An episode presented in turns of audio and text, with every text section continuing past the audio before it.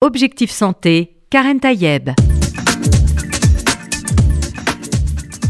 Bonjour à toutes et à tous, j'espère que vous allez bien, que vous êtes en, pleine forme. Femme, réveillez-vous. Bah oui, c'est le titre du livre de mon invité, le docteur Brigitte Leton. Bonjour. Bonjour. Alors, vous êtes euh, gynécologue médical, sexologue. Vous avez écrit ce livre, Femme, réveillez-vous, un livre paru euh, chez First. Euh, ça veut dire quoi? Vous voulez qu'elle se réveille sur quel sujet? Il y a plein de sujets. Elles sont quand même assez elles se réveillent de toute façon, les femmes. Hein. Elles s'informent. Parce que mon problème est là, si, j'ai eu envie d'écrire ce manifeste, parce que elles désertent les cabinets de gynécologie, alors que le meilleur ami de la femme, c'est son gynécologue. Homme ou femme, d'ailleurs. Oui, homme ou femme. Il est là pour l'accompagner dans toutes les mhm. étapes de sa féminité. Et malheureusement, on voit les jeunes femmes ne plus consulter, du fait du contexte malheureux de ce, euh, ces violences gynéco-obstétricales, on en reparlera peut-être. Et puis aussi parce qu'on est dans une époque euh, d'hormonophobie.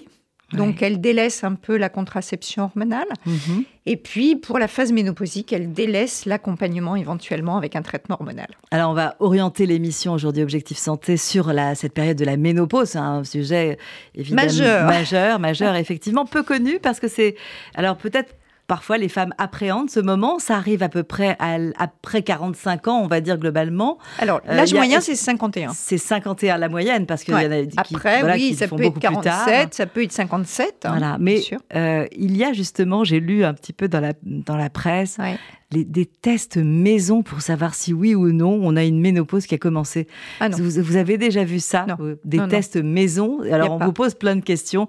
En fait, on peut pas le savoir soi-même si on a ah, une préménopause ou si on a une ménopause avérée. Comment, ah, comment le savoir? Si, si, vous pouvez le savoir, parce que le diagnostic d'une ménopause, ça n'est pas du tout des dosages hormonaux. C'est une aménorrhée, une absence de règles pendant un an dans la tranche ménopausique. C'est sûr dans, un âge si vous avez 35 ans et que vous avez une absence de règles pendant un an, alors ça peut être une mm. insuffisance ovarienne prématurée à ce moment-là, mm-hmm. c'est-à-dire une ménopause qui arrive bien trop tôt.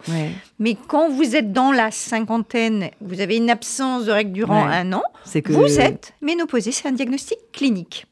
Alors avec ce diagnostic clinique, comment on fait pour aller plus loin? Est-ce que c'est nécessaire d'ailleurs d'aller plus loin pour en savoir plus? Comment vont nos, nos ovaires, nos hormones? Comment d'aller un petit peu plus dans l'investigation? Il est très important que les femmes aient accès à une consultation dédiée à mhm. cette période, cette étape physiologique chez la femme, parce que c'est une étape qui va être responsable éventuellement de symptômes. Hein, et mhm. beaucoup de femmes connaissent la majorité, les bouffées de chaleur, les nocturnes. Mais il y a d'autres symptômes. Et donc, ça peut altérer énormément la qualité de vie des femmes et, et perturber leur parcours. C'est-à-dire que ça peut les arrêter alors qu'elles mhm. sont au top de leur vie socio-professionnelle, familiale, conjugale. Parce que c'est vrai qu'à 50 ans, on est, on est au top, on peut le dire. Hein, les on est au hein, top. et c'est un âge très, très actif finalement. Tout à fait. Et c'est pour ça que je pense qu'il faut qu'elles consultent mhm. pour qu'on fasse le, le, point sur ce qu'elles vivent à ce moment-là, sur les facteurs de risque qu'elles ont sur le plan familial, sur les facteurs de risque qu'elles ont personnellement, mhm. et qu'on puisse à ce moment-là décider est-ce qu'il y a un accompagnement à faire ou pas.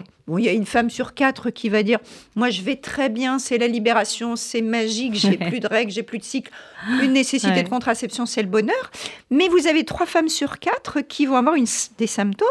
Et puis, dans ces femmes-là, il y a des femmes qui, au long cours, auront des risques cardiovasculaires et des risques fracturaires. Alors justement, d'ailleurs, on, parle beaucoup aujourd'hui de ces, euh, on le sait depuis un certain nombre d'années, mais c'est vrai qu'on met l'accent sur la période finalement avant cette ménopause où les femmes sont bizarrement protégées.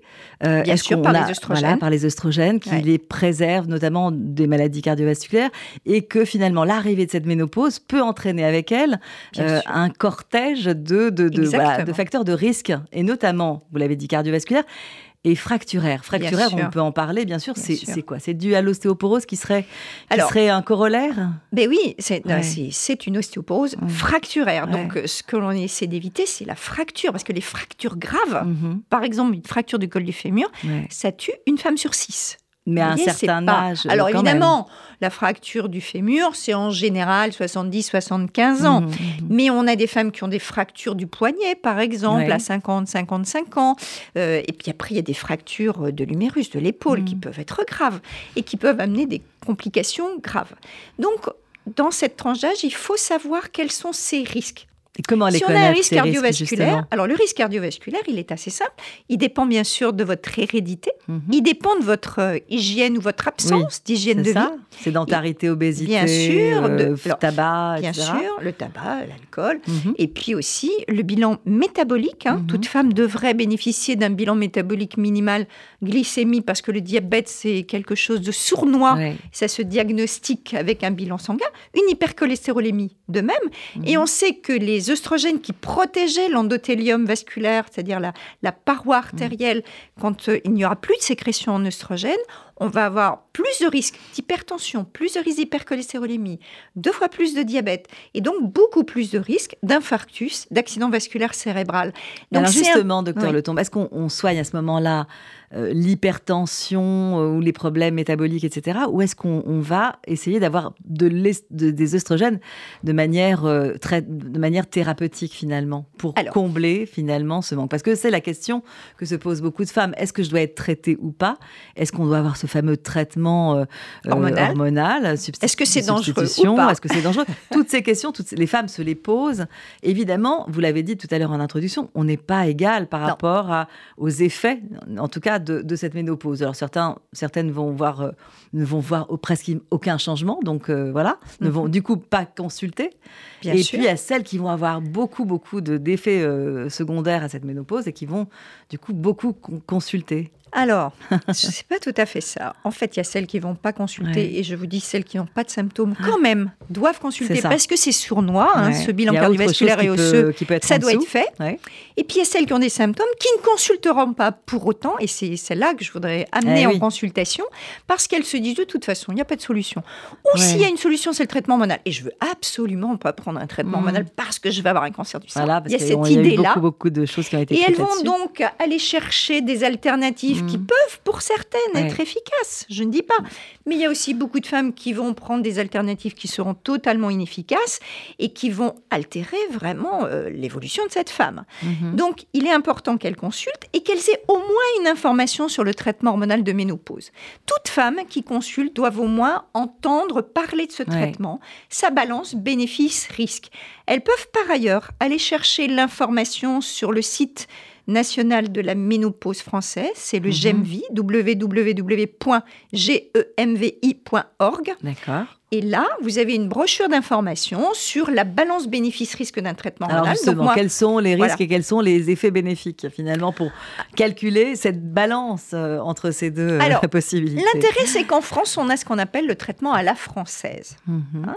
Tout ce qu'on a dit de très négatif sur le traitement, c'était des traitements essentiellement américain, donc avec des molécules différentes et des voies d'administration différentes. Et avec une population différente et avec aussi, une population notamment la question de l'obésité qu'on a moins ici. Euh, même si ça gagne du terrain. Bien euh, sûr, ça gagne du terrain incontestablement, mais bon.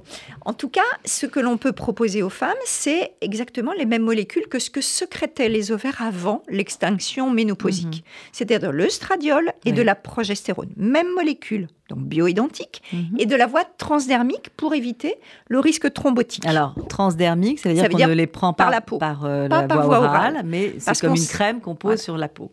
C'est ça. Mhm. Et des patchs. Hein. et donc, euh, la voie orale, on sait, par exemple, la pilule qui mhm. contient des œstroprogestatifs là de synthèse, c'est pas du tout les mêmes. Ça peut augmenter le risque cardiovasculaire, ça peut augmenter le risque de phlébite. Le traitement hormonal de la ménopause, ça n'a rien à voir. C'est pas les mêmes molécules et c'est pas la même voie d'administration. Mhm, donc, il faut vraiment pas mélanger les genres. Hein. Et le traitement hormonal, c'est donné aux femmes. Au moment de la ménopause, elles ont une carence totale des oestrogènes. Il n'y en a plus du tout. Et pour ces femmes qui ont une, des symptômes majeurs, ou pour celles qui ont des facteurs de risque cardiovasculaire ou osseux, on leur propose une imprégnation œstrogénique qui correspond, on va dire, à peu près à un début de cycle. Mhm. Donc des doses minimales efficaces sur les symptômes et sur les risques que l'on veut éviter toujours en association, pour les femmes qui ont encore un utérus, à de la progestérone. Voilà. Alors, euh, quel est le risque finalement si on ne prend absolument pas euh, ce genre de traitement? Parce qu'on n'a pas ressenti le besoin, parce qu'on se dit euh, tout va bien dans ma vie. Est-ce qu'il y a des risques malgré tout ou pas? Il y a des. C'est pour ça que je dis qu'il faut évaluer le risque cardiovasculaire, évaluer le risque réalité, chaque, chaque, cas est un cas particulier pour vous. Alors c'est individuel. Vraiment, il n'y a pas de traitement mm. standard et tout est individuel. Donc ça nécessite une consultation dédiée face à cette femme-là. C'est pas, on n'a pas un discours globalisant. Hein. alors beaucoup de gens me disent, toi tu es pour le traitement hormonal, tu veux traiter tout le monde. Non, j'ai jamais dit ça. je dis simplement qu'aujourd'hui, malheureusement, on a certainement deux femmes sur quatre en début de ménopause qui méritent un traitement pour quelque temps. On en a une sur quatre qui va certainement avoir besoin d'un traitement pour plusieurs années, voire dix ans parfois. Mhm. Hein. Est-ce que justement ce traitement peut à un moment donné s'arrêter? Bien sûr. On estime qu'il y a. Euh, il y a une réévaluation tous les ans mhm. de ce traitement. Et chaque femme, bien sûr, peut décider d'arrêter et dire Bon, moi, j'ai envie de voir si j'en ai encore besoin. Mhm. Cela, évidemment, si ce traitement est mis en place pour un risque fracturaire, là, évidemment, si elle l'arrête, il faut qu'elle consulte pour mhm. qu'on surveille l'évolution au niveau osseux et qu'éventuellement, on lui donne une autre thérapeutique. Alors, comment on surveille Sur le plan osseux Sur le plan osseux, Sur le plan osseux, c'est de la densitométrie. La densitométrie, hein, densitométrie minérale osseuse. Après, pour le reste, c'est la qualité de vie. Alors hein, justement, par, par, rapport à cette densité euh, euh, osseuse qu'on peut, voilà, qu'on peut bien sûr étudier très finement, euh, est-ce qu'on peut améliorer la situation, notamment par l'alimentation, par des compléments alimentaires? Euh, qu'est-ce qu'on fait pour cette densité osseuse qui va avoir tendance euh, Est-ce que ce sera d'ailleurs inéluctable qu'elle diminue euh, Voilà. Bah, ça diminue avec l'âge pour tout le monde. Pour tout le monde, pour les hommes comme pour les femmes. Le problème, c'est que la carence oestrogénique crée une cassure. Ça va beaucoup plus vite. C'est hein. pour ça qu'on parle de l'ostéoporose chute importante en fait. Alors, quand on parle, quand on a cette consultation on fait ce minimum de bilan, on commence toujours par s'intéresser à l'hygiène de vie. Donc l'hygiène de vie, c'est bien sûr l'apport nutritionnel, mhm. et bien sûr, il faut avoir un apport vitamino-calcique suffisant. On dira on quoi on trouve. On, s'intéresse bien sûr aux toxiques. Hein. Par mhm. exemple, le tabac, ça augmente le risque d'ostéoporose, par exemple. Donc on s'intéresse à l'alcool, on s'intéresse surtout à l'activité physique, et mhm. notamment à l'activité physique avec impact donc sur les pieds. Euh, parce que c'est là, euh, c'est ça qui va nous permettre d'avoir une bonne qualité osseuse. Mhm. La natation, par exemple, c'est très bien mhm. sur le plan musculaire, sur le plan cardiovasculaire, sur le plan articulaire, mais ça n'aura pas d'effet sur la structure osseuse. Donc, en fait, l'idée, on peut peut-être faire un petit focus là-dessus pour que les gens comprennent bien ce que ça veut dire cette notion d'impact du pied sur le sol finalement. c'est ça. Donc c'est le saut à la corde, c'est la marche. Voilà, c'est qu'on fait, on refait remonter le, le sang d'ailleurs, on le refait circuler. C'est l'impact qui va solidifier au niveau des. Voilà. Donc c'est important que ce soit ce type d'activité-là si on a un os fragile. Donc marcher souvent, marcher beaucoup, ah, même quand on a un certain âge. C'est le plus important parce que c'est facile à faire. Mhm. Tout le monde a une paire de baskets et tout le monde peut décider d'aller marcher sans horaire dès qu'on en a le temps. Alors on parle toujours de ces 10 000 pas par jour. Il faudrait que nous fassions 10 000 pas par jour. C'est pas si évident parce qu'on a des activités qui nous permettent pas toujours de le faire. Mais il faut essayer de faire ces 10 000 pas au moins tous les deux jours. et puis il faut normalement une activité cardiovasculaire qui nous fasse transpirer un petit peu. Si possible, mais je sais que c'est difficile, mais bon, faut toujours essayer d'y arriver deux fois semaine. Pendant une demi-heure. De toute façon, ce sont des, recommandations. C'est des hein, recommandations. Alors, on essaie de s'approcher des recommandations parce que c'est pas évident, c'est clair. Alors, on a parlé de, cette, de ce risque fracturaire. On parle parfois de douleurs articulaires, qui sont aussi un signe précoce hein, de, cette, euh, de cette arrivée de la ménopause. Euh, Alors, c'est un, son, un symptôme de ce qu'on appelle le climatère. Le climatère, c'est l'ensemble de tous les signes qui correspondent à ce manque en oestrogène. Mhm. Et un des signes, c'est vraiment les douleurs articulaires. Les femmes qui disent bah, pour me lever le matin, c'est compliqué, c'est ce qu'on appelle le dérouillage matinal. Mhm. Et quand il y a eu cette, euh, cette étude américaine, là, il y a maintenant 20 ans, et qu'on a stoppé Mhm. presque tous les traitements, parce qu'on s'est posé beaucoup de questions. Les premières femmes qui sont venues chercher de nouveau le traitement, c'est ces femmes-là. Ces femmes qui avaient des douleurs articulaires et qui m'ont dit Non, mais de toute façon, j'en ai absolument besoin. C'est pas possible mm. autrement. Parce c'est des, douleurs qui empêchent de se dérouiller, de, de, de marcher, de, de, se lever d'une chaise. ça, c'est un symptôme mhm. assez euh, fréquent en début de ménopause. Bien sûr. D'ailleurs, ça s'appelle climataire. Il y, a, le mot climat dedans, en fait, parce, qu'on parle évidemment des, bouffées de chaleur, des bouffées de chaleur, les, sueurs, les sueurs nocturnes, les bouffées de chaleur. Je crois que c'est un, voilà, c'est un signe qui qui, touche quasiment la plupart des, femmes. On peut dire que c'est 3 sur 4. 3 sur 4. Mm. Donc il y en a quand même une sur 4 qui, est, qui, qui échappe. Qui échappe. Ah, il y a une femme sur 4 qui va très bien. et, et puis aussi, il y a la, on peut avoir plus ou moins des bouffées de chaleur. Bien sûr. Il y a des femmes dont on va le voir tout de suite sur le visage comme... Euh, une explosion de chaleur avec un, un très incommodées dans la vie de tous les jours, dans leur vie professionnelle, et qui doivent absolument trouver une solution. Hein. C'est pas, c'est majeur. Hein. Il y a des, des, femmes qui ont marché avec un, un ventilateur portatif. Comment on fait? Alors la solution, évidemment, l'indication du traitement hormonal de ménopause, c'est cela. Mhm. Hein. c'est, efficace dans 90% des cas. Mhm. Toutes les autres possibilités thérapeutiques, ont une efficacité bien inférieure. Mhm. Les seuls traitements pour les femmes qui, par exemple, ont un cancer hormonodépendant et qui malheureusement n'ont pas accès à ce traitement et qui ont ces symptômes, les seuls traitements qui ont montré une vraie efficacité scientifique, c'est des antidépresseurs, des antiépileptiques à ah petite dose. Donc c'est vraiment après, quand on a atteint un, Oui, alors après, moi je dis toujours, on peut trouver, il y a la thérapie comportementale, il y a le mhm. yoga, il y a l'acupuncture, il y a des compléments alimentaires, il y a des femmes qui répondront à certaines prises en charge. Alors et justement, est-ce qu'il ne faut pas essayer ces fameuses thérapies euh, comportementales ou les nouvelles thérapies euh, dont on parle aujourd'hui euh, avant de passer à la case traitement médicamenteux? Est-ce qu'il ne faut pas avoir tout essayé déjà pour passer à la case médicamenteuse qui, qui, encore maintenant, effraie un certain nombre de femmes? Mais je, voudrais vous dire, je voudrais vous, dire que quelque part, que quelque part, il n'y a pas à être effrayé d'un traitement, mhm. le nôtre, hein, le traitement à la française. En quoi il est différent? D'ailleurs, vous dites, mais vous, à cause des molécules. Parce que par exemple, le risque de cancer du sein, mhm. on sait bien, la WHI et toutes les études nous l'ont montré sur le plan international, que c'est le progestatif de synthèse qui est mhm. responsable de l'augmentation du risque. Après, incontestablement. On parle de fenêtre d'œstrogénisation, c'est-à-dire qu'on sait, par mhm. exemple, que le risque de cancer du sein est plus important chez une femme qui a été, euh, par exemple, réglée à 10 ans par rapport à une femme qui a été réglée à 15 ans, mhm. une femme qui est ménopausée à 57 ans par rapport à une femme qui est ménopausée à 50. Donc le temps d'imprégnation en œstrogène, il intervient quand mhm. même. Mais le facteur majeur, c'est le progestatif de synthèse. Nous, on n'utilise pas c'est progestatif. On utilise de la progestérone ou de la rétroprogestérone. Et nos études aujourd'hui nous montrent qu'à 8 ans, il n'y a pas de différence. Je ne dis pas qu'à 10 ans, il n'y aura pas un tout petit décalage. Je ne le dis pas. Sans doute, peut-être. Mais ce qui est important de savoir, c'est que ces cancers du sein qui arriveraient éventuellement sur un traitement hormonal ne sont pas plus agressifs. Et en tout cas, la fréquence est vraiment pas importante imputée au mm. traitement hormonal. Par contre, ce qui est important de savoir, c'est que ce cancer du sein touche une femme sur huit, mhm. que vous preniez un traitement ou pas. Et ça, c'est une manière de vous rappeler encore qu'il faut consulter et surtout vous faire dépister. C'est vraiment de, de important. montrer votre livre, euh, chère docteur Brigitte Letombe. Je vous rappelle que vous êtes euh, gynécologue médical et sexologue et que vous avez écrit ce livre Femmes, réveillez-vous pour justement nous parler de, tous ces. Euh, il y a plusieurs sujets, bien sûr. Et donc, qu'elle n'hésite pas à consulter. Mais la consultation est importante. Et à faire une mammographie surtout. Hein la mammographie, donc à partir de quel âge? Alors, en dépistage organisé. Le dépistage organisé, c'est quelqu'un qui n'a pas de symptômes, qui n'a pas de problème particulier. C'est à partir de 50 ans tous les deux ans, oui, mhm. sans hérédité particulière. Donc la femme lambda, sans histoire particulière, mhm. c'est elle. Normalement, il y a un courrier qui lui parvient à partir de 50 ans tous les deux ans.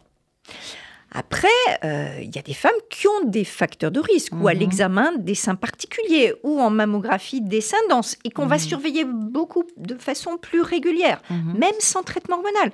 Donc, faut pas, faut pas faire le lien cancer du sein, traitement hormonal. Ça n'a rien à voir. Parce que des femmes me disent parfois, je veux pas, je veux pas de votre traitement, je veux pas faire de cancer du sein. C'est pas, c'est le lien, il faut vraiment le briser.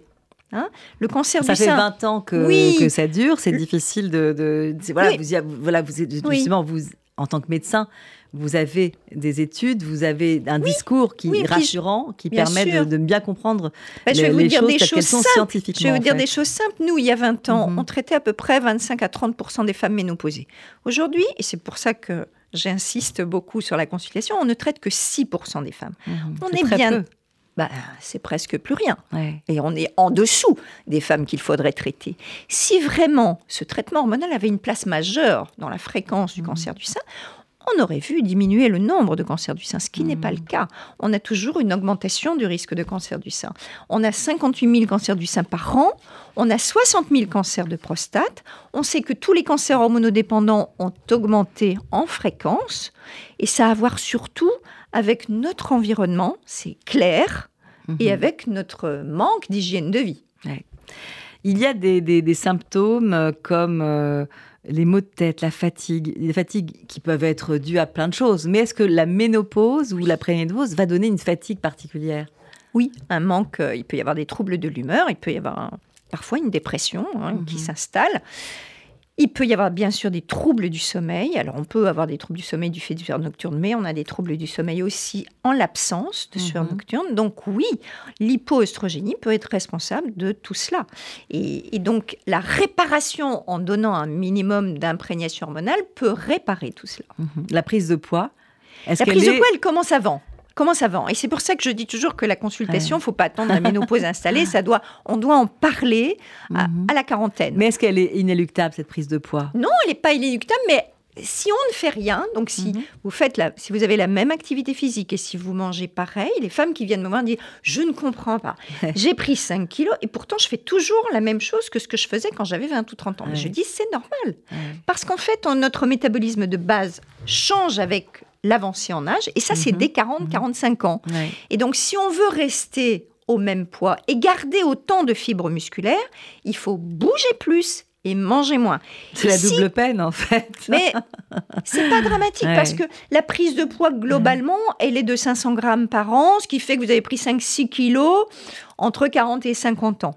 On peut l'éviter. Mhm. Et c'est ce qui est dommage, c'est que les femmes ne le savent pas. Mhm. Elles arrivent à la période de la ménopause où elles ont tous ces troubles, où elles vont pas bien, où elles auront tendance à être un petit peu plus dépressives, elles vont peut-être moins bouger, elles vont peut-être euh, manger un petit peu plus de sucre, elles vont peut-être boire un petit peu plus d'alcool, et elles vont continuer à prendre du poids. Elles vont dire mais là c'est la ménopause, ça fait j'ai pris 10 kilos, c'est à cause d'elle. Mhm. Eh ben non, c'est pas ça.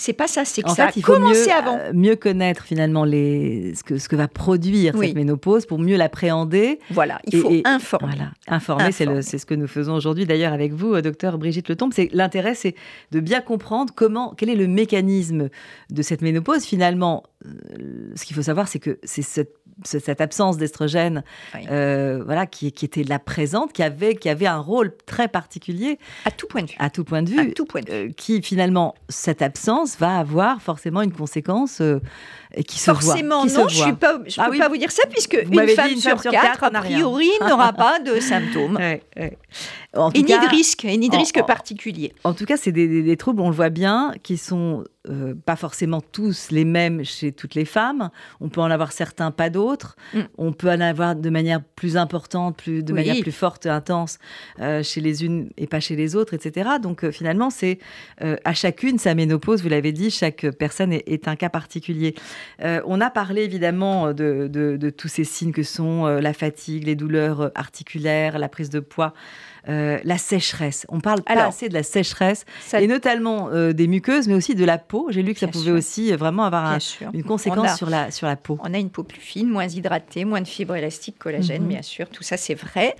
Euh, et puis surtout, on a euh, des problèmes de sécheresse vulvo-vaginale. Mhm. Et cette sécheresse vulvo-vaginale, il faut vraiment en parler, il faut vraiment donner des solutions parce que ça touche une femme sur deux mhm. et que ça va avoir des répercussions sexuelles. Donc ça va avoir des répercussions sur sa relation à l'autre, ça va avoir des mhm. répercussions au niveau du couple, ça va avoir des répercussions au niveau de son estime d'elle-même. Elle va pas se reconnaître, elle va se poser des questions et elle va se dire, bah, ça c'est le, le, vieillissement. Elle ne va pas obligatoirement se dire ah bah c'est un petit problème hormonal, qu'on peut je vais aller chercher un petit traitement. Alors que on n'a pas besoin d'un traitement global de ménopause mmh. pour prendre en charge cette sécheresse vulvo-vaginale. Il suffit d'utiliser des petits traitements locaux. Alors on peut mmh. déjà essayer des choses simples comme euh, des gels d'acide hyaluronique. Mmh. Et puis sinon, on peut faire appel à des œstrogènes locaux qu'on utilise deux ou trois fois semaine et qui sont euh, sans risque, là vraiment sans risque. Donc il n'y a vraiment pas de crainte à avoir euh, au niveau mammaire par exemple. Même les femmes qui ont eu un cancer du sein peuvent avoir accès à ces traitements et c'est tellement sans risque qu'en Angleterre, ils ont décidé, là maintenant ça fait, bah, ça fait un an je pense, de mettre ces produits sur le marché direct, directement en pharmacie sans prescription. Donc il faut surtout surtout, surtout en poser la question aux professionnels de santé qu'on rencontre pour avoir une prescription. Y compris au pharmacien, puisque c'est euh, aujourd'hui. Pharmacien, d'accord, mais il pourra, le pharmacien ne pourra donner que des hydratants. Mhm. Il ne pourra pas donner ce type de molécule ah. qui aujourd'hui en France nécessite encore une prescription. Donc là, c'est pas encore arrivé en France. Cette... Euh, non, mais ça va. Ça peut-être. On peut l'espérer, mais. Je crains que ce soit pas tout de suite. Elles n'ont pas de conséquences, ni de, il n'y a pas de contre-indication majeure. Non, il n'y a pas de contre-indication majeure.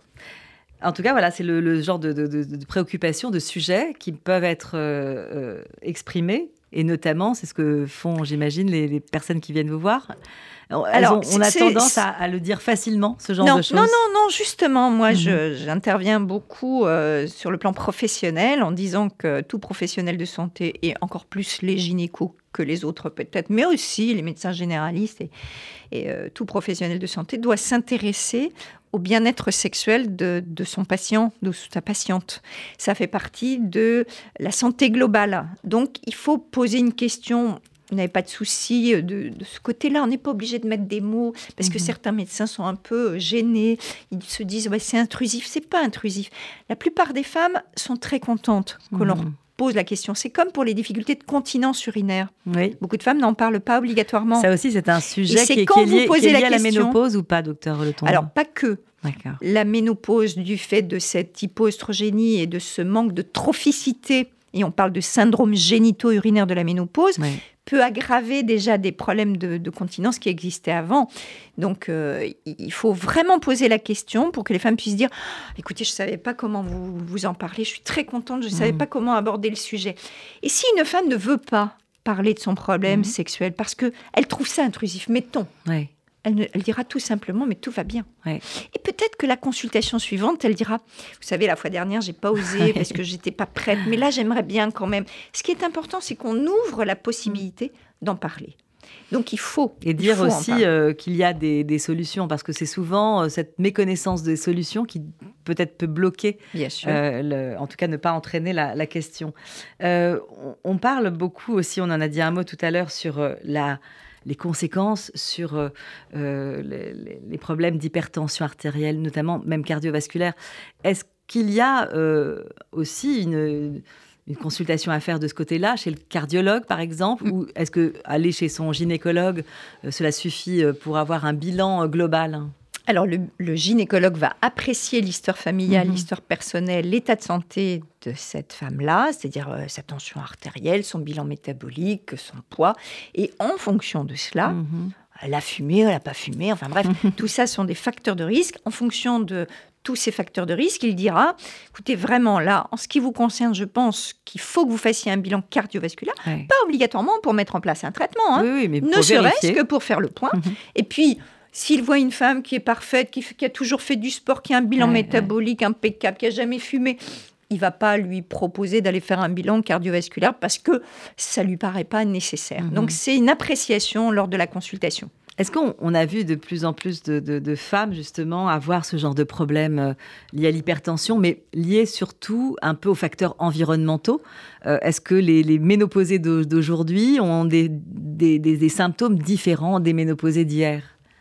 Euh, non, je ne crois pas qu'il y ait de symptômes différents. Non, je pense pas.